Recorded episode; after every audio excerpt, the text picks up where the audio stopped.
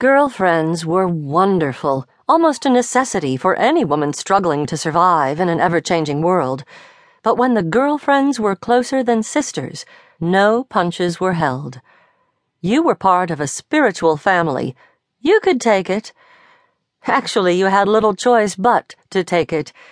It was what you had signed up for when you loved without question or judgment. Okay, so here's the way I see it, and I don't care if I am the first one to open my mouth. Claire paused briefly as though to impart something important. It's time for you to come out of the shadows, Isabel, she said in a matter of fact voice, her expression serious. No one is suggesting you become a wild and crazy woman wearing purple hats. Just that you step up to the plate again, so to speak. Isabel Calloway knew any time one of them was the subject of discussion, especially if Claire was leading the discussion, it meant something unwanted was going to be exposed.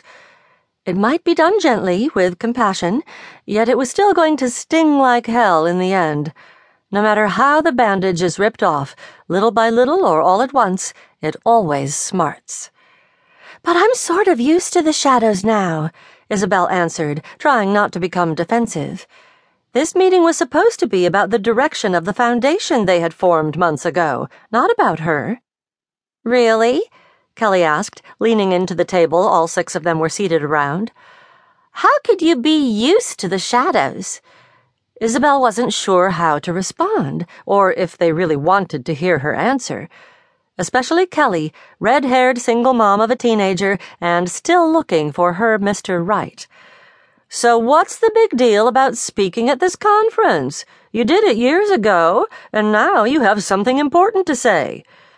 She heard Claire and smiled slightly before staring out of her gazebo to the tall oak and maple trees showing the last signs of autumn. Fall was nearly over, and everything in nature was preparing for winter. It was kind of like the way her life felt right now. Bringing her attention to the women around her, she smiled again. How they believed in her, all of them, the Yellow Brick Road gang, strangers who had come together eight years ago for a book club and who had morphed into a tight circle of friends who would support you in a crisis and call you on your crap when you were hiding from it.